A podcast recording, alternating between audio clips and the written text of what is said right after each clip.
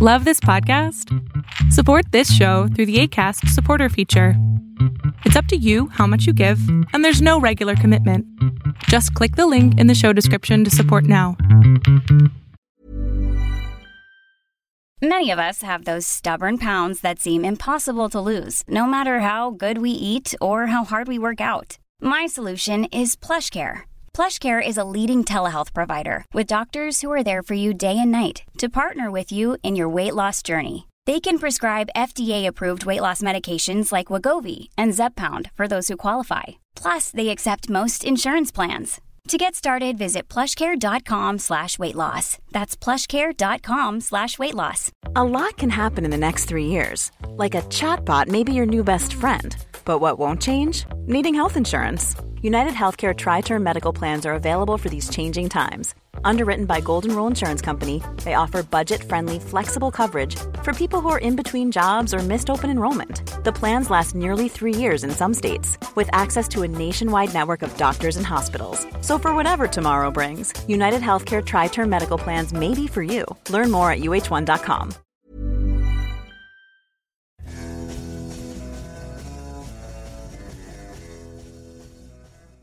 Uh, hello. Uh, we are the Lesser Bonapartes. I'm Glenn, and with me, as always, is Daniel. Hey, hey. And, Oh, uh, oh. man, we were doing the Napoleon Memorial Pub Crawl. Oh, God. oh, God. And now we've ended up deep, deep into the Russian wilderness. And, Oh, um, why, I don't. We just. Those Cossacks took all our beer.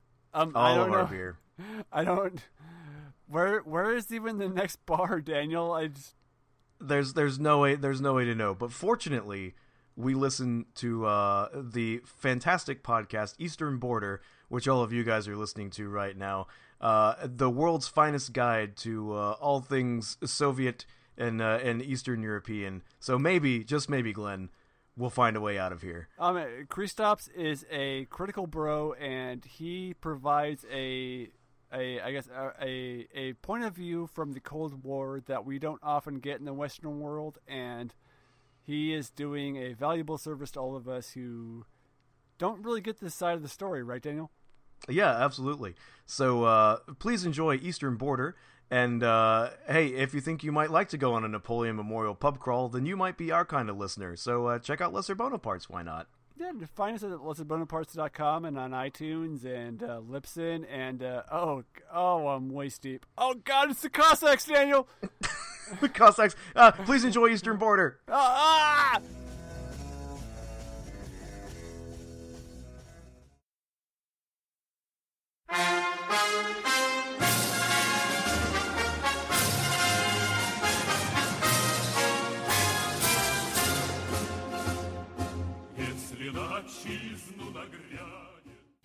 Greetings, comrades, and welcome to the Eastern Border, where we take podcasting so seriously that we've received death threats from Putinites, been called CIA agents, and open pro-America propagandists. It's a nice place to be, really. But besides that, this episode is a bit special. February has been dreadful to me, with a few deaths in the family, so, with help from my comrades at Dark Myths, and you should really check them all out at darkmyths.org, and the special recommendation for this episode is The Lesser Bonapartes, a humoristic history show, which made my days in this quite terrible month much happier. I recommend starting with their Jesse James series. So, with the help of these guys, I'm trying to save up enough money to actually visit the United States. That is why this episode is extra special, bit longer than usual, and extra everything. And please, we would be very happy if you would visit patreon.com slash the eastern border and become our patron, or just donate to, to us through our website, theeasternborder.lv. Oh, and of course we haven't managed to fix everything in our old shows yet, but that hasn't been forgotten. We'll get to it. Eventually. Now, on with the show. The odds of a meltdown are 1 in 10,000 years. The plants have safe and reliable controls that are protected from any breakdown with three safety systems. Vitaly Sklyarov, Minister of Power and Electrification of Ukraine, in reference to the nuclear reactors in Ukraine, Soviet Life magazine, February 1986. Chernobyl is one of those events that, when you start thinking about it seriously and attempt to tell a coherent story, just draws you in, humbles you in a way, forces you to rethink quite a lot of things. There are a lot of personal stories in this one, both from various books and documentaries that I've read on the subject, and those few who happened to come from me actually going and talking with three of the survivors who live in the city of Ludza, Latvia, near our own eastern border. So, it all became personal in a way. This is not my story as much as it is theirs, and I'm just a mediator here. I hope to do those people justice. Everything begins with the town of Chernobyl, or Chernobyl. It's located in what's now in modern day Ukraine, northeast around 130 kilometers from Kiev. Chernobyl, whose name means absinthe in Russian, the plant and not the drink, uh, also sometimes called wormwood, and I hope it's the same plant because I had to check these up on Google Translate. Strange plant names are not my specialty. Anyhow, Chernobyl was a small resort town next to a lake. And it gave its name to the reactor, because at the time when the construction of the reactor began, it was the closest town to it. It actually didn't have anything else to do with the reactor, and remained a relatively small regional center town. The energetical center, the city, built directly next to the reactor for the engineers and other personnel to live, was Pripyat, 18 kilometers north northeast from Chernobyl.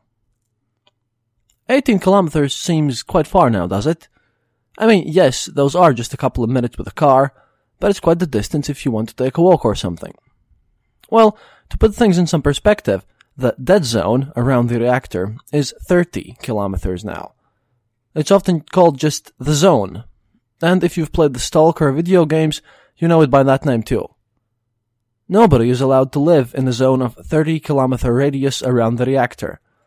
That's 2,600 square kilometers, what about 1,000 square miles for you? Thankfully, the radiation levels in the zone have gone down from instantly lethal and hazardous to hazardous if you stick around for too long. So for 135 American dollars, you can visit the place. But you seriously shouldn't stick around for too long. But, and what's interesting is that some people just don't care.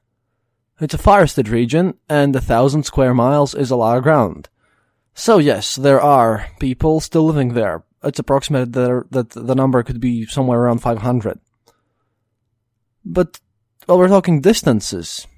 Now, how do those 18 kilometers from the reactor seem to you, if nobody is allowed to live for 12 more? Uh, please, please, note this down. This will become important later. The construction of Pripyat and the Chernobyl reactor began in February 4th, 1970. By the time of the disaster, around 43,000 people lived there, and four Energo blocks of the reactor with a 4 million kilowatt total power output were operational. In a photo album, uh, they used to print such in the USSR. That's how we got to see things before the internet. Called Pripyat, released by the Mystetstvo publishing house Kiev in early 1986, same year when the catastrophe happened, there is a commentary to the pictures. Quote, It's called Pripyat because of the beautiful wide river that flows next to it, connecting Belarusian and Ukrainian Polesye, that's another river, and finally carries its waters to Dnieper. Just think about it. There is a river just next to the reactor. Think about that for a second. It could have been much, much worse.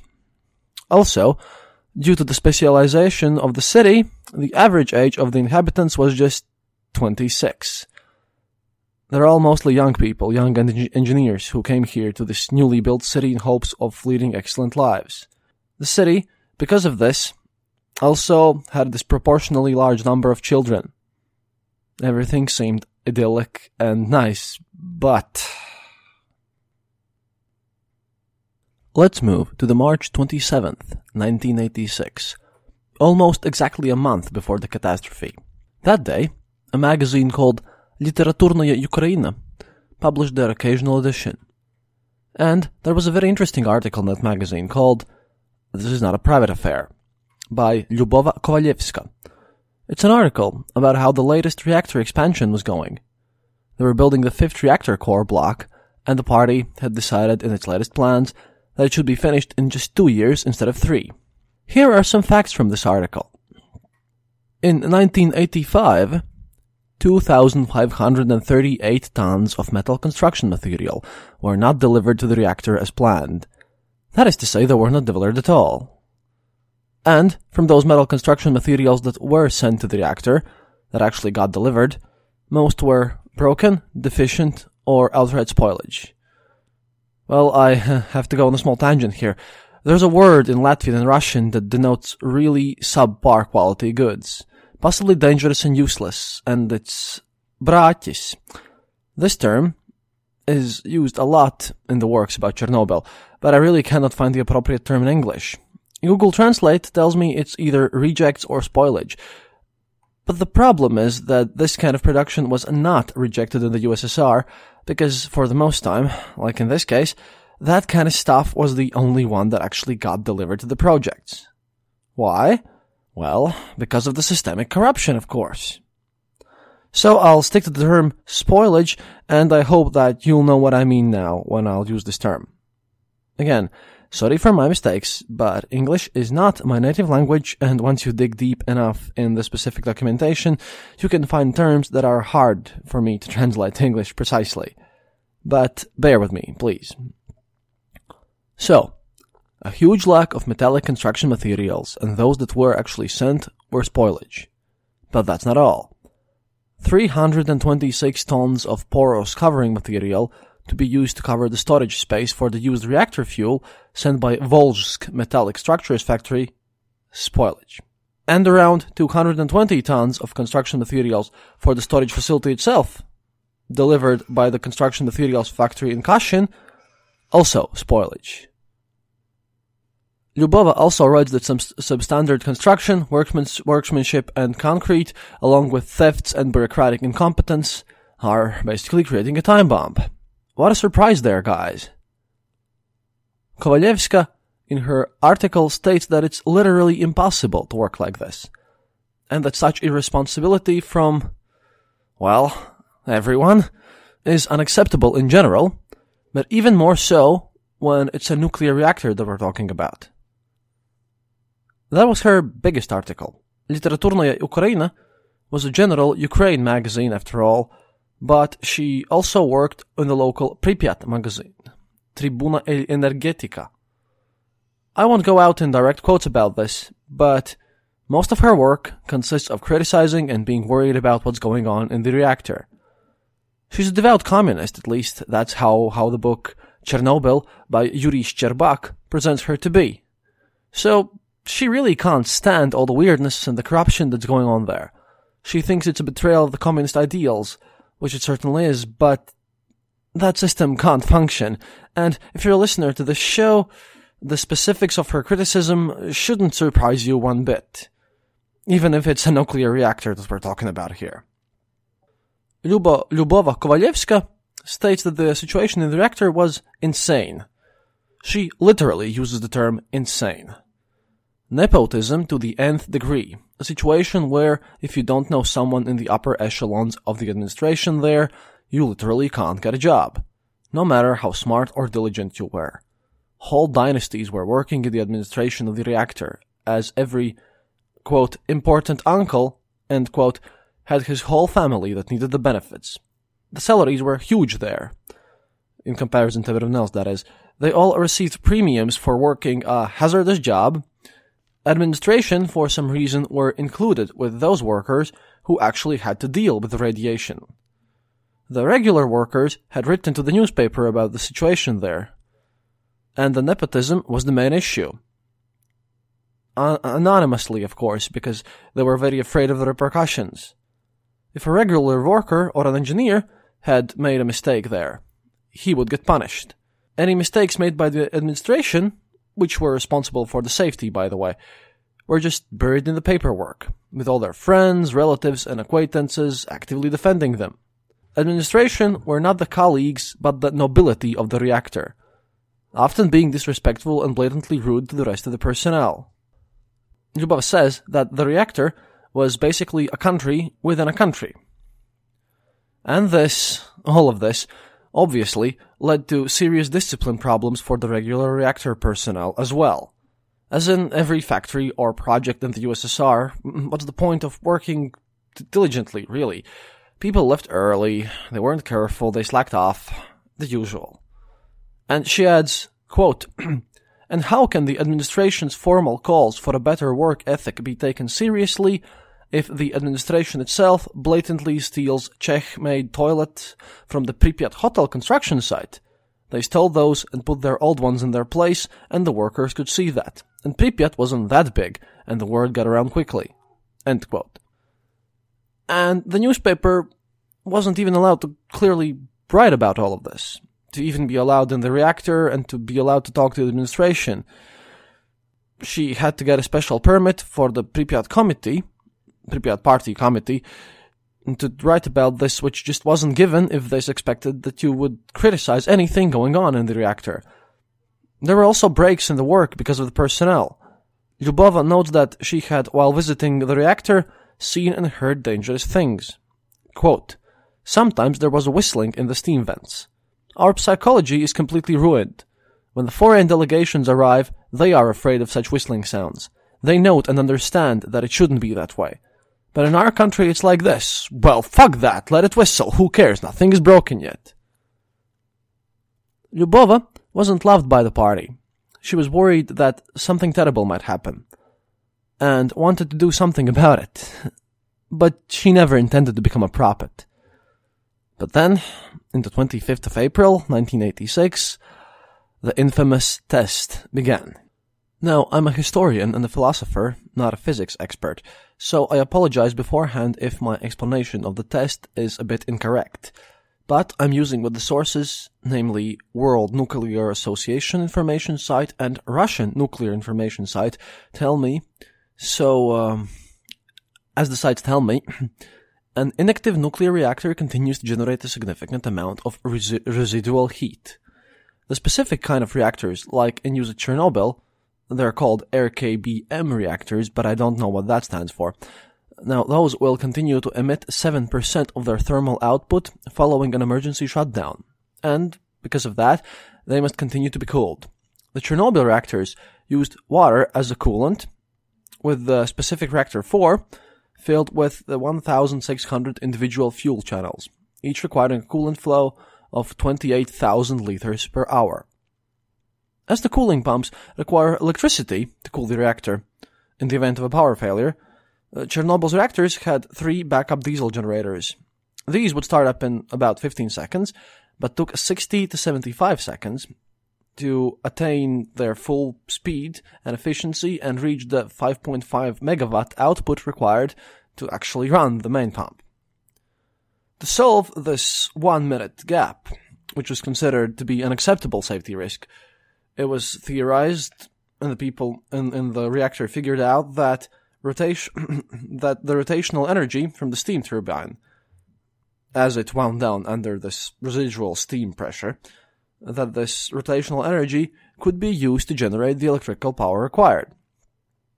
Analysis indicated that this residual momentum and steam pressure might be sufficient to run the coolant pumps for 45 seconds, bridging the gap between an external power failure and full power from the emergency generators. This potential still needed to be confirmed, and the previous tests had ended unsuccessfully. Namely, an initial test carried out in 1982 showed that the voltage of the turbine generator was insufficient. The system was modified and the test was repeated then in 1984, but was unsuccessful again. In 1985, the tests were attempted a third time, but also ended up terribly. The Unit 4 reactor was to be shut down for routine maintenance on the 25th of April, 1986. It was decided to take advantage of the shutdown to determine whether, in the event of a loss of station power, the slowing turbine could provide enough electrical power to actually operate the main core cooling water circulating pumps, until the diesel emergency power supply became operative. The experimental procedure was intended to run as follows. 1. The reactor was to be running at a low power level between 700 megawatt and 800 megawatt. 2. The steam turbine generator was to be run up to full speed. 3. When these conditions were achieved, the steam supply for the turbine generator was to be closed off. 4. Turbine generator performance was to be recorded to determine whether it could provide the bridging power for the coolant pumps until the emergency diesel generators were sequenced to start and provide power to the cooling pumps automatically. And 5. After the emergency generators reached normal operating speed and voltage, the turbine generator would be allowed to freewheel down. Okay, so that was the test and what was supposed to go on in the test. And I'm not sure that I perfectly understood everything that I myself was saying there, but I tried my best. And now we should take a look at the precise timeline and what exactly happened there.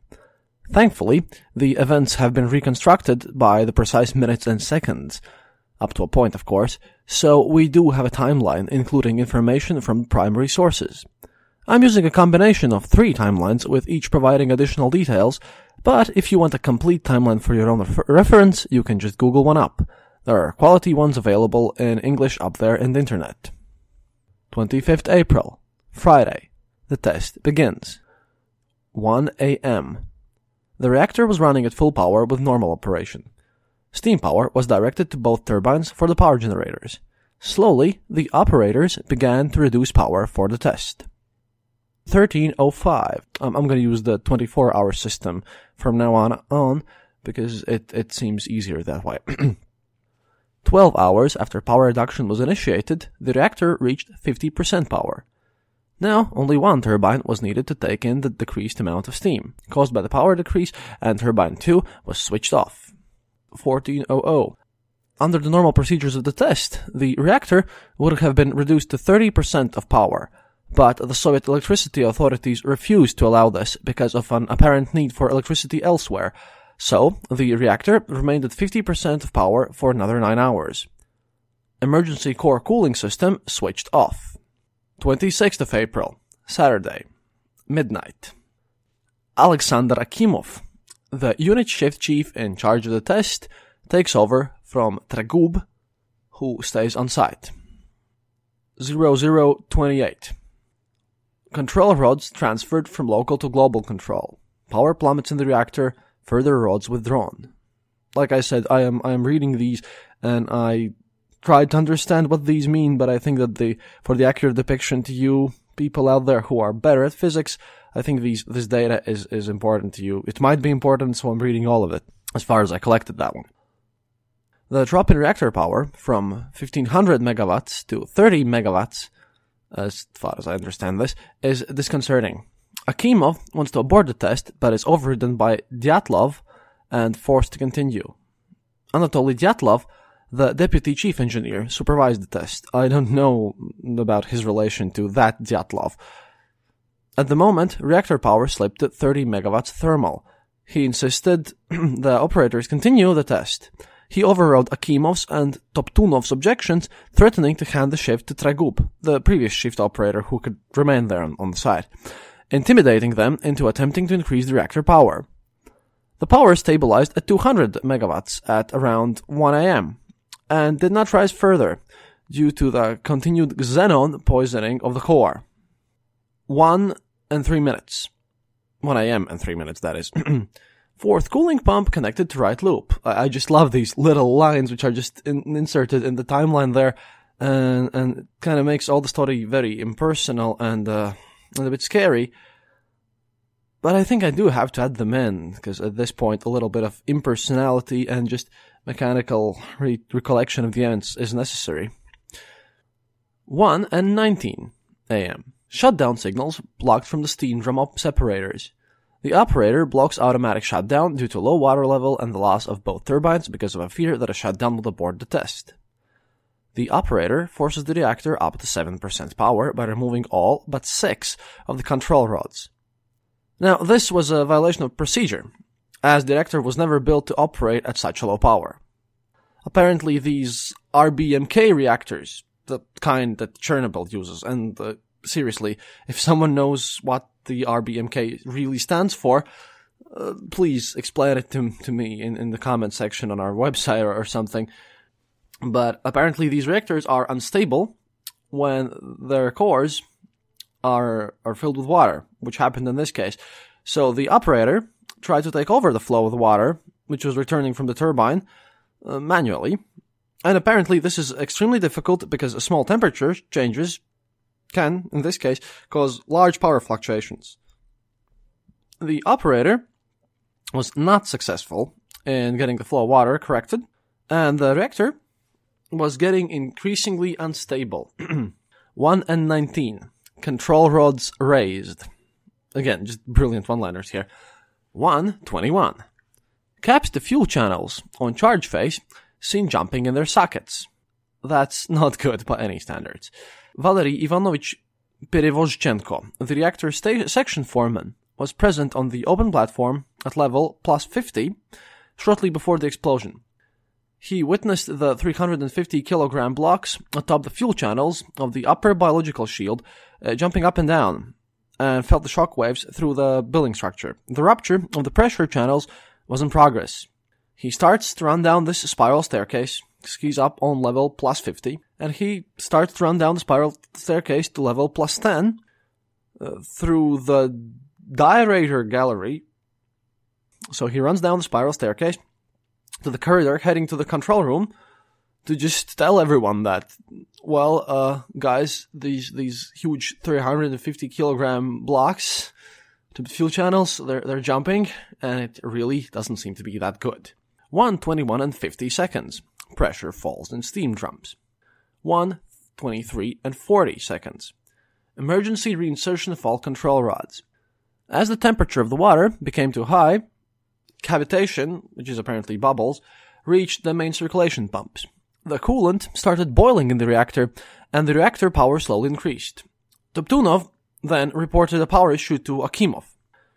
Akimov presses the the AZ5 button. I'll try to find a picture of the button, but apparently it's a class 5 emergency one.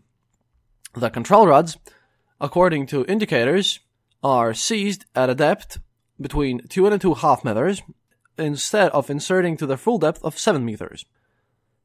Basically, they're just there, but they can't go into the full length just to abort everything. Akimov disconnected the clutches of the control rod servos to let the rods descend into the core under their own weight. But the rods just refused to move. They were just stuck there. Hey, guess what? How about spoilage of metal construction parts? Hmm, how about that? The reactor was starting to make rumbling noises by this moment. Akimov was confused. The reactor control panel indicated no water flow and failure of pumps. And I like and I like these lines how they're like basically saying Akimov was just, you know, confused in the in the report. 1, 23, and 44 seconds. Explosion. The and again, I just uh, I, I'm not inventing most of these most of these lines coming from these these timeline reports. They were just posted differently on, on different sites, and I try to indicate when they are as cold and inhuman as possible. As that's, that will become a bit more important later. Anyway, explosion. The reactor reaches 120 times its full power. All the radioactive fuel disintegrates, and pressure from all the excess steam, which was supposed to go to the turbines, broke every one of the pressure tubes, leading to this explosion. One second later, or in the timeline 1, 23, 45. The 1000 ton lid above the fuel elements is lifted, first lifted by the first explosion. The release of the radiation starts at this point. Air reaches the reactor, and the oxygen results in a graphite fire. The metal of the fuel tubes reacts to the water. This is a chemical reaction which produces hydrogen, and this hydrogen explodes. And this is the second explosion. Burning debris flies into the air and lands onto the roof of Chernobyl Unit 3. There was uh, barely any attention paid to this hydrogen explosion in the Soviet report about the accident. In studies commissioned by the United States government, however, it was concluded that the second explosion was of great significance, and that the original explanation of the accident was incorrect. Richard Wilson of the Harvard University in the US said that the second explosion was considered to be a small nuclear explosion. And, and this will also come important later because we'll take a look at the original report and how it ended up. And yeah, it quite possibly might have been a bit, bit wrong than usual. But this explosion occurred. The air filled with dust, power went out, and only battery powered emergency lights stayed in operation. The night shift main circulating pump operator, Valery Khodemchuk, was most likely killed immediately. He was located in the collapsed part of the building and the far end of the southern main circulating pumps. Engine room level plus 10. His body was never recovered and is entombed in the reactor debris. Perevozchenko, the reactor section foreman, ran into the control room, reporting the collapse of the reactor top. Brazhnik ran in from the turbine hall, reporting fire there. Brazhnik, Akimov, Davletbayev, and Palamarchuk ran into the turbine hall, having seen having seen scattered debris and multiple fires on levels 0 and plus 12. 1, 26, and 3 seconds. Fire alarm gets activated. Now, Akimov, who was kind of in charge of all this at this point, uh, Akimov called the fire station and the chiefs of electrical and other departments, asking for electrical power for coolant pumps, removal of, hydro- of hydrogen from hydrogen generators, and other emergency procedures to stabilize the plant and contain the damage. Internal telephone lines were disabled. Akimov sent Palamarchuk to contact Gorbachenko. Proskuryakov returned from the reactor and reported its state to Akimov and Dyatlov. Insisting the reactor was intact, Akimov ordered Stolyarchuk and Busygin to turn on the emergency feedwater pumps. There was a report of a loss of electrical power from Davletbayev, torn cables and electric arcs. Akimov, this chief of, of this uh, shift, sent Metlenko, which is an engineer, to the turbine hall to help with the manual opening of the cooling system valves, which was expected to take at least four hours per valve. Perevozchenko returned and reported that the reactor was destroyed. But again, Mr. Akimov continued to insist that no, no, no, it's okay. Nothing can go wrong here. One in 10,000 years, it was intact. So Dyatlov ordered reactor cooling with emergency speed, assuming the reactor was intact and the explosion had been caused by a hydrogen accumulating in the emergency tank of the safety control system.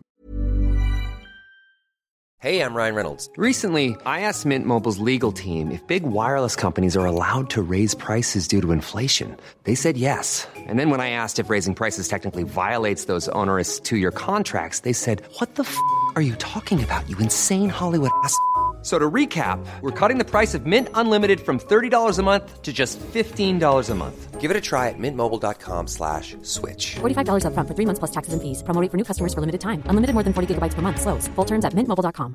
A lot can happen in three years. Like a chatbot may be your new best friend. But what won't change? Needing health insurance. United Healthcare Tri Term Medical Plans, underwritten by Golden Rule Insurance Company, offer flexible, budget friendly coverage that lasts nearly three years in some states. Learn more at uh1.com.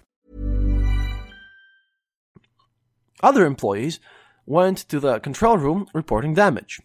Dyatlov went to the backup control room, pressing the AZ5 button there, which was the emergency button, and disconnecting power to the control rod servo drives. Despite seeing the graphite blocks scattered on the ground outside the plant, he still believed the reactor was intact. Kudryavtsev and Proskuryakov returned to report the reactor damage they had seen. But Dyatlov insisted that what they had seen was just the results of an explosion to the emergency tank, claiming that the explosion of the of the huge 110 cubic meter tank at level 71 was sufficient to destroy the central hall roof. Dyatlov reported his assumptions as reality to Bryukhanov and Fomin, the higher level managers. In corridor, he met Gherkin and Kurguz and sent them to the medical station. He ran to the control room of Block 3, ordered Bagdasarov to shut down Reactor 3, then returned to Control Room 4 and ordered Akimov to call the daytime shift and get people to the affected unit. namely Lelchenko, Lelechenko, whose crew had to remove hydrogen from the generator 8 electrolyzer. I I'm sorry for all these all these surnames, but they really appear on the timeline, and it's just honest actually to mention them. But sorry to be bothering you with maybe a lot of unknown were uh, unknown unknown uh, names here because, like I said, I'm combining this list from three, and they each add tiny details here. Alexander Kudryavtsev and Viktor Proskuryakov, the trainees from other shifts, were present to watch Toptunov and learn. After the explosion, they were sent by Dyatlov or maybe Akimov. This isn't reported accurately, and, and it varies in different timelines.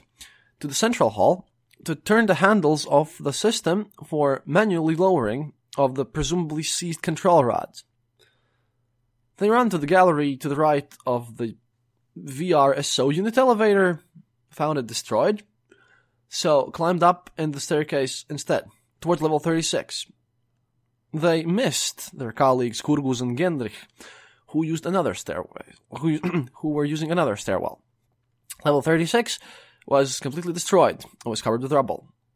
They went through a narrow corridor towards the central hall, entered the reactor hall, and found it blocked with rubble and fragments. Dangling fire hoses were pouring water into the remains of the reactor core. The firemen not there anymore. The upper biological shield was slanted, jammed to the reactor shaft. A blue and red fire raged in the hole. The minute the two stood above the reactor was enough to darken their bodies with a nuclear 10 and give them a fatal radiation dose. They returned to level 10 and to the control room, reporting the situation. Dyatlov insisted they were wrong. The explosion had been caused by a hydrogen oxygen mixture in the emergency tank and that, that the reactor itself was intact. I repeat, Dyatlov still at this moment insists that no, no, it's, it's pretty okay. Valery Ivanovich Perevozchenko, the reactor section foreman, arrived at the control room shortly after the explosions. Then returned to search for his comrades. He witnessed the destruction of the reactor building from the broken windows of the of the gallery. With, the, with his face already tanned by radiation, he went to the dosimetry room and asked Gorbachenko for radiation levels. Gorbachenko left with Palamarchuk to rescue Sashenok, while this Perveshchenko went through the graphite and fuel containing the radioactive rubble on level 10 to the remains of room 306 in an unsuccessful attempt to locate Khodemchuk, close to, well, debris emitting over 10,000 rentgens per hour. He then went to the control room of uh, Genrich and Kurguz and found it empty. Vomiting and losing consciousness by this time, Perevozchenko returned to the control room to report on the situation. Now, approximately 1 and 28 minutes. Vyacheslav Brazhnik, the, sen- the senior turbine machinist operator, apparently ran into the control room to report the fire in the turbine hall. Uh, Pyotr Palamarchuk, the Chernobyl Exper- Enterprise Group supervisor, together with Razim Davletbayev, apparently administration guys, followed him back to the turbine room. They witnessed the fires that were on the level 0 and plus 12. They also saw broken oil and water pipes, roof debris on top of turbine 7, and scattered pieces of reactor graphite and fuel, with the linoleum on the floor burning around them. Palamarchuk unsuccessfully attempted to contact Sashonok in room 600, 604, then ran around the turbo generator 8 down to level 0, and urged two men from the Kharkov mobile laboratory, assigned to record the turbine 8 vibrations, to leave. They, however, had both already received the lethal radiation dose. Akimov asked Palamarchuk to look for Gorbachenko and then rescue Sashonok as the communication with the dosimetry room was cut. Palamarchuk met Gorbachenko by the staircase of level plus 27, then they together found and recovered Sashonok's unconscious body. Alexander Yuvchenko was located in his office between reactors 3 and 4, on level 12.5. He described the event as a shockwave that buckled walls, blew doors in, and brought a cloud of milky gray radioactive dust and steam. The lights went out.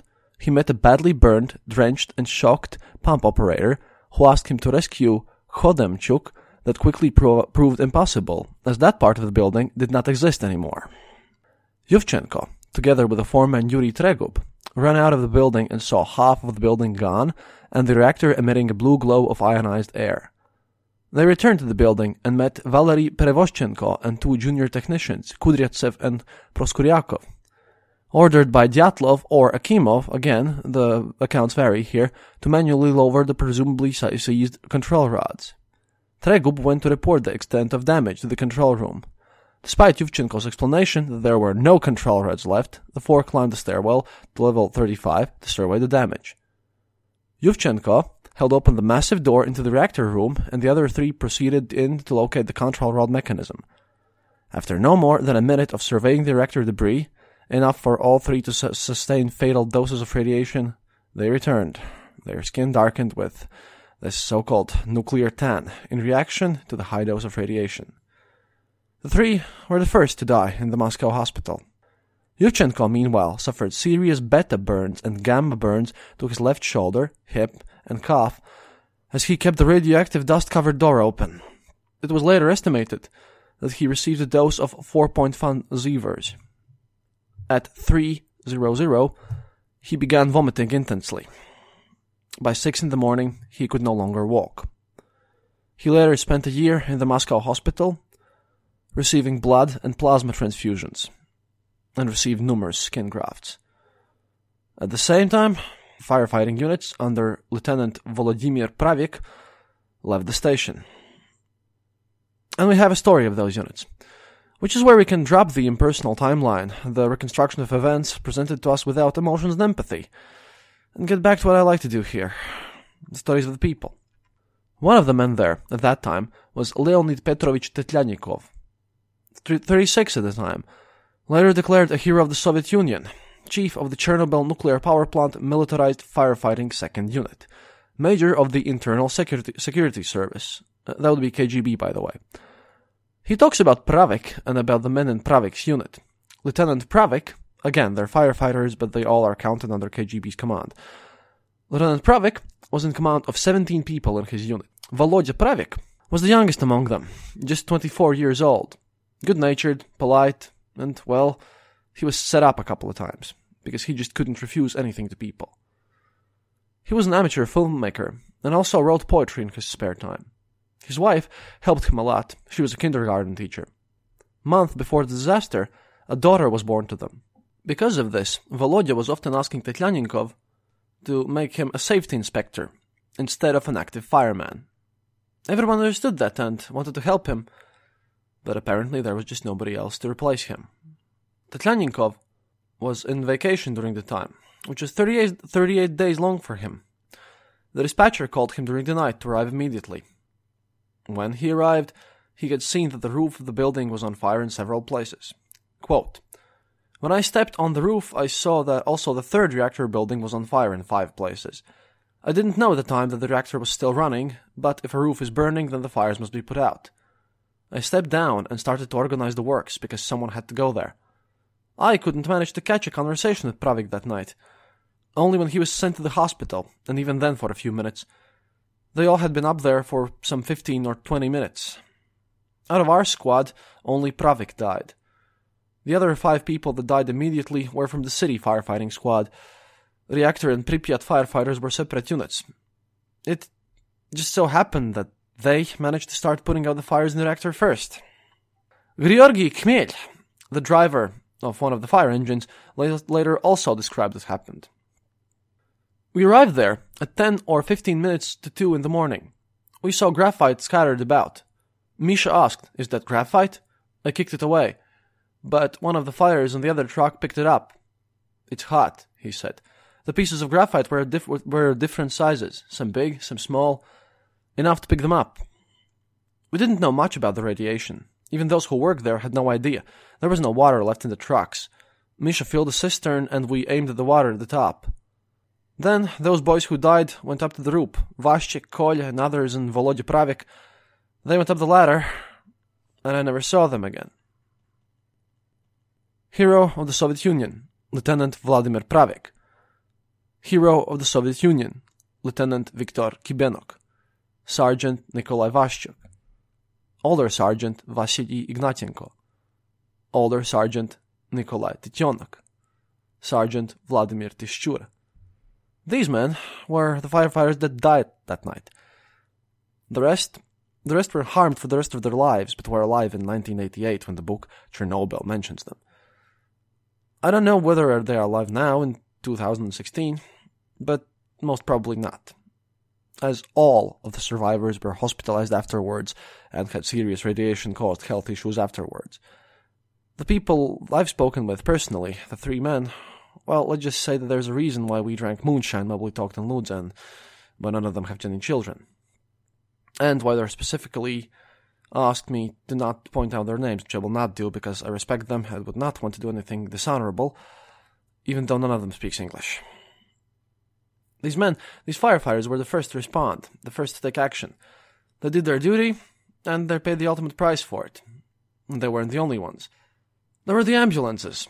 Valentin Belokony, 26 at the time, and I again have to remind you, listeners who probably are older than this, everyone involved here was relatively young, because the city was chock full of young people, which just makes it all the more terrible. Valentin Belokony was a doctor in the Pripyat ambulance service fast response unit.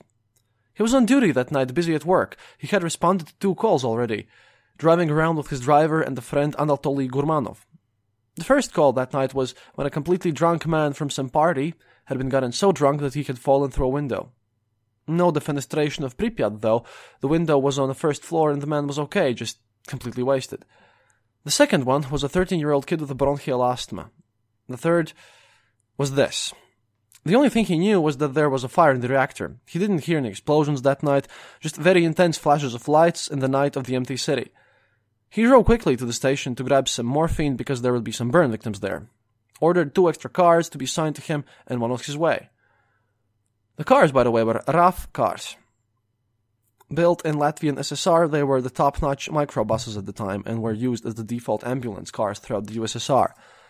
That production line is one thing that we did lose with the collapse of the Soviet Union. Anyway, when uh, they arrived to the reactor, the guard at the gate stopped them and asked where they were going. To the fire, obviously. But they received a question why didn't they have any special anti radiation outfits? But Belokony didn't know that he had to have any. All he knew that it was just a fire at the reactor, not that there were any nuclear meltdowns or anything. So they had no anti radiation protection. Not on them and not with them to help people either. When inside, he met with the leader of the city firefighters, Kibenok, the one who also became a hero of the Soviet Union, posthumously. Belokony asked, Are there any burn victims? And Kibenok replied, No, no, no, no burn victims, but some of my guys are starting to feel weird, and dizzy, could you please take a look? They didn't have any Geiger counters, even. No protection whatsoever, not even respirators. As Belokony stated, something just didn't work out in the system. He says that he started to remember the radiation training that he had received, but what's the point of that if the training hadn't been used at all for a long time? A rather terrible quote from him. We thought, why the hell would we need that? Why would we need to know anything about radiation? Hiroshima, Nagasaki, those those places were so far from us, you know. All he could do all night long is give the injured firefighters painkillers and opiates to make them feel a bit better. Well, he did call the station and ask for potassium iodide, because that was the only anti-radiation pills that everyone had at the time, stashed somewhere in the station. Even they took a long time to be found and to arrive there. But even Belokony started to feel terribly ill before those could arrive. He was taken to the station, took a shower, grabbed the iodide pills, and went home to start giving them out to his family and neighbors, and then promptly passed out from radiation. I have to mention here that this Japan analogy, this sense of the fact that the Japanese know what they're doing because of their experiences, prevails among those who survived Chernobyl even today. The people I've talked with about this, which have confirmed to me the studies of the quoted people, and added in more details than the written sources hold, when asked about Fukushima, told me that there was nothing to worry about there. Because, you know, they're Japanese. They know what they're doing, they're diligent and have discipline. Unlike what craziness was happening in the USSR. And now, after all of this, this weirdness, let me return to the timeline a bit. There are two entries here that, after working on all of this, make me shiver. They're very short entries, but extremely powerful. 6:35 a.m. 37 fire brigades with a total of 186 firefighters have by now been called in. All fires extinguished with the exception of the fire contained inside reactor 4. 8 a.m. New shift clocks on at all four units. 286 men continue to work on the construction of 5th and 6th reactors. If this last line doesn't make you want to punch someone in the face, then I don't even know what will. This attitude, this business as usual, this irresponsibility, so very Soviet. And sadly, a bit of foreshadowing on what's to come, because allowing 286 men to just arrive there and continue to work right next to the broken reactor is not a nice thing to do. But it's gonna get worse. Saturday morning, 26th of April, 1986. Pripyat. Business as usual.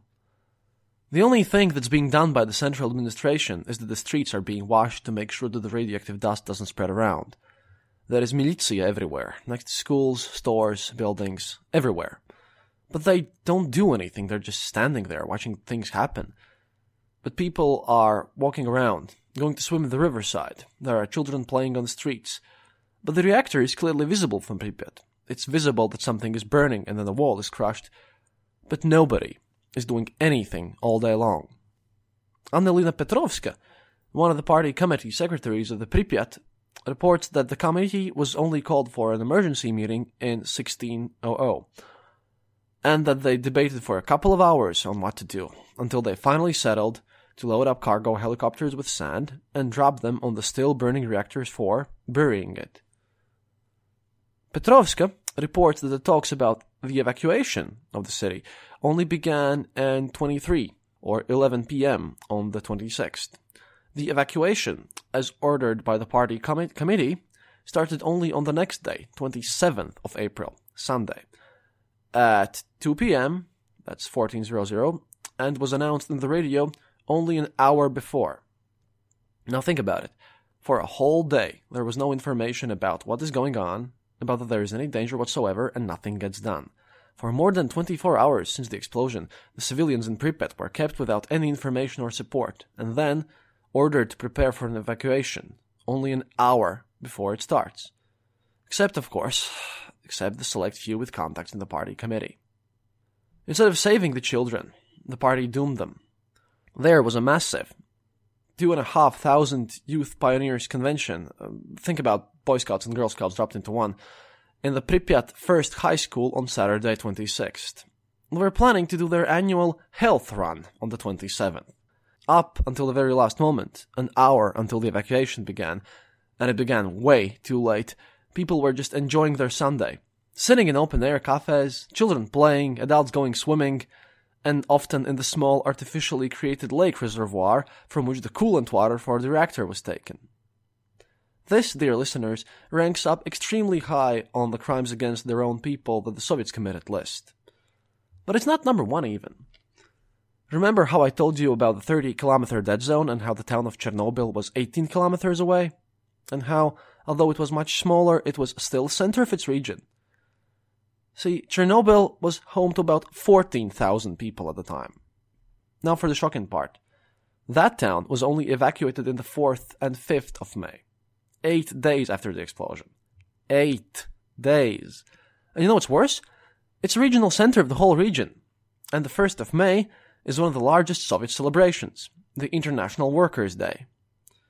Not only they didn't evacuate the people, they brought in people, children included, for that celebration, which had a mass demonstration and a parade planned for it. And all of this happened. Children from the neighboring towns and villages, even from the safer zones, were brought in, on purpose, to the town of Chernobyl for the celebration, in the 1st of May. In fact, the annual May Day parades were held also in the Ukrainian capital, uh, Kiev, and the Belarus capital, Minsk, to emphasize that everything was normal. I, I don't even know how to comment on, comment on that because this is the darkest of tales out there. The evacuation of the whole district, including the small towns and villages in what is the zone now, wasn't completed until the 8th of May.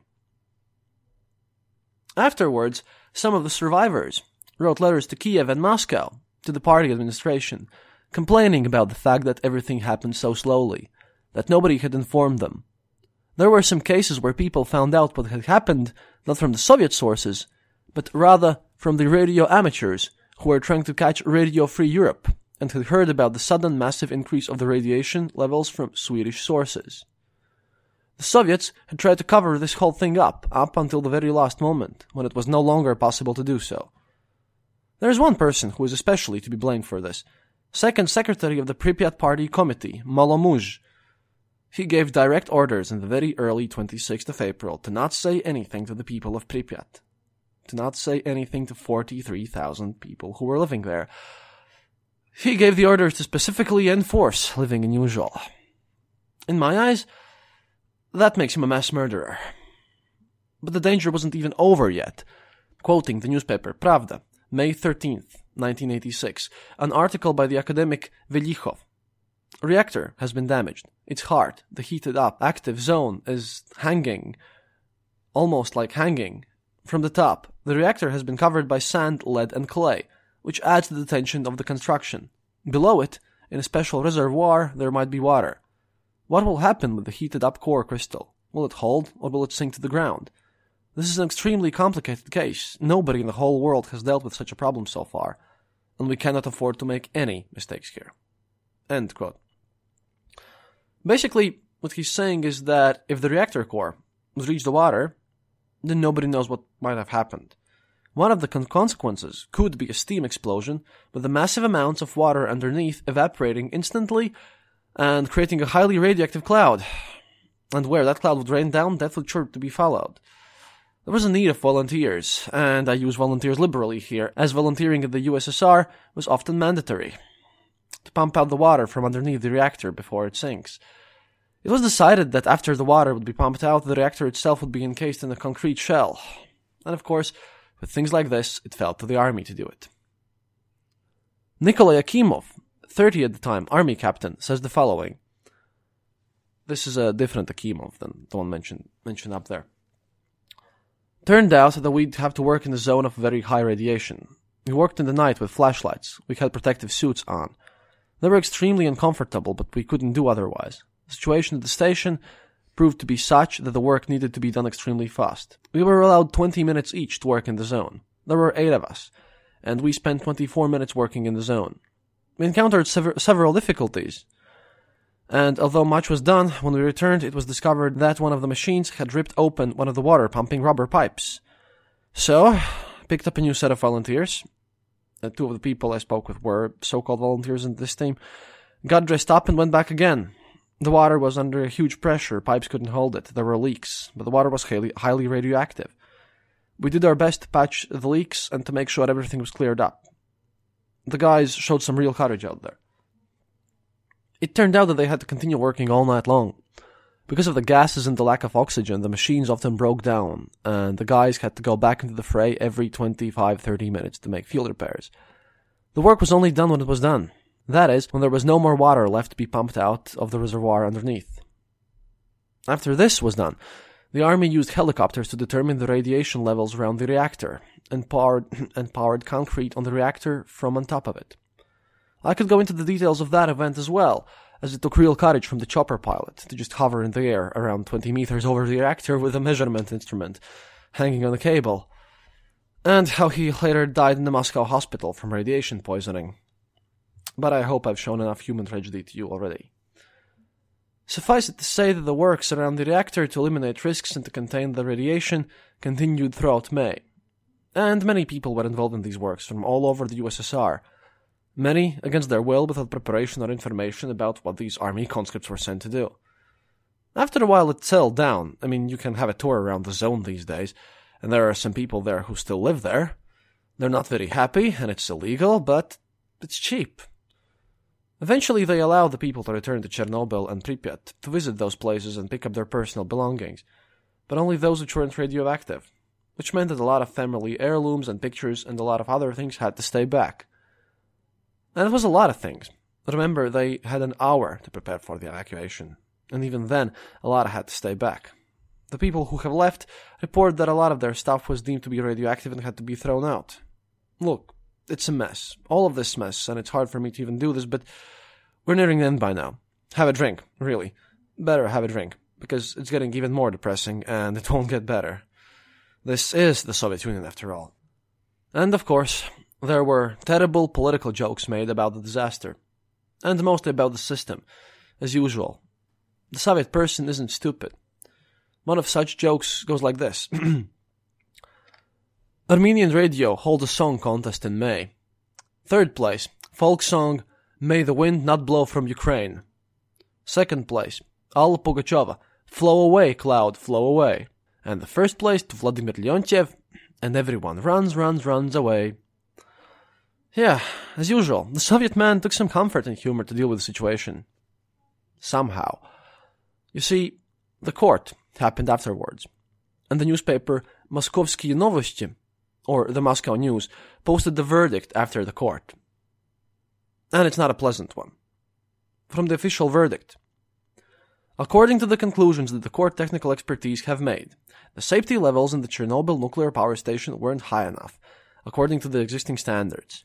In the station, the safety procedures were systematically ignored and a lot of technical errors were made because of the guilt of the personnel. During the time from 1980 to 1986, in 27 cases, no investigation had been carried out for the breach of safety and engineering procedures at all, and in 71 cases, the information about such breaches has been covered up. In multiple cases, the events that have caused the reactor machinery to malfunction haven't been registered in the official journal at all. Here's incompetence for you. Proper Soviet incompetence. The end results of the court. Director of the Chernobyl plant, Bryukhanov, sentenced to 10 years in prison. Same 10 years to the head engineer Fomin and his, and his assistant Dyatlov. Five years for the leader of the shift at the time, Rogozhkin. The leader of the third reactor core shift, Kovalenko, got three years in prison. Former USSR Supervising State Inspector Director Laushkin got two years.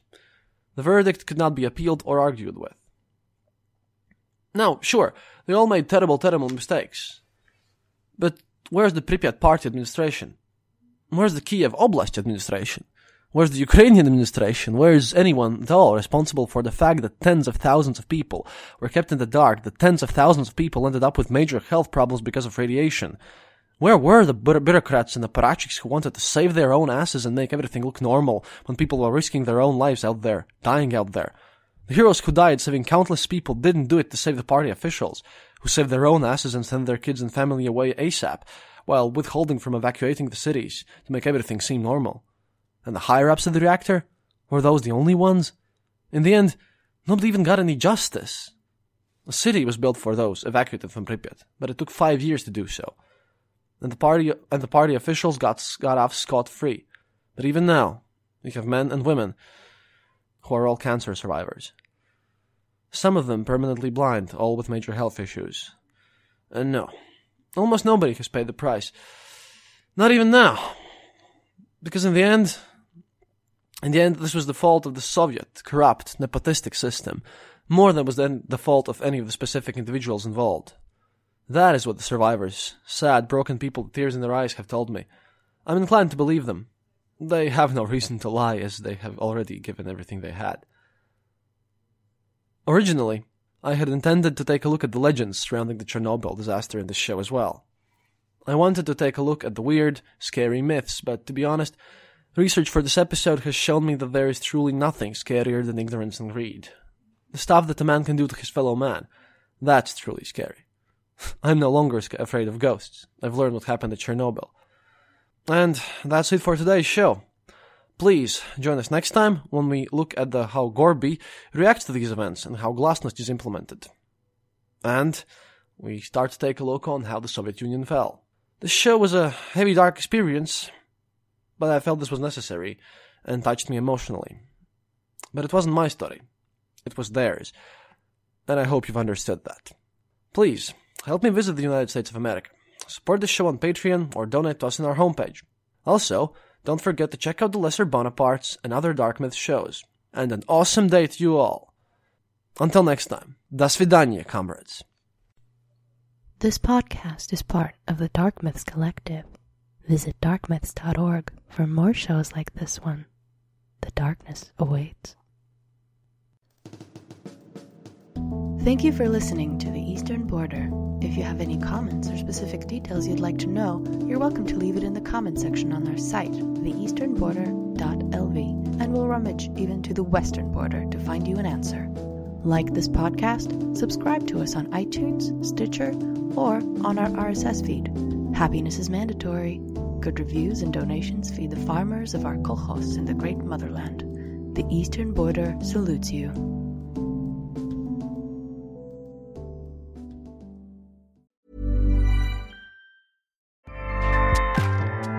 ACAST powers the world's best podcasts. Here's a show that we recommend. The Real Housewives is a guilty pleasure for most, but if you're looking to not feel guilty about that pleasure, tune in to Everything Iconic with me, Danny Pellegrino, where I break down all the messy moments and behind the scenes antics of Bravo's popular franchise. And on Everything Iconic, I also interview celebrity guests like Kelly Ripa, Keke Palmer, Drew Barrymore, Cameron Diaz, and more about their guilty pleasures, their past work, and so much more. So if you're pop culture obsessed and find yourself watching way too much reality TV like me, tune in to Everything Iconic with Danny Pellegrino wherever you listen to podcasts. ACAST helps creators launch, grow, and monetize their podcasts everywhere. ACAST.com.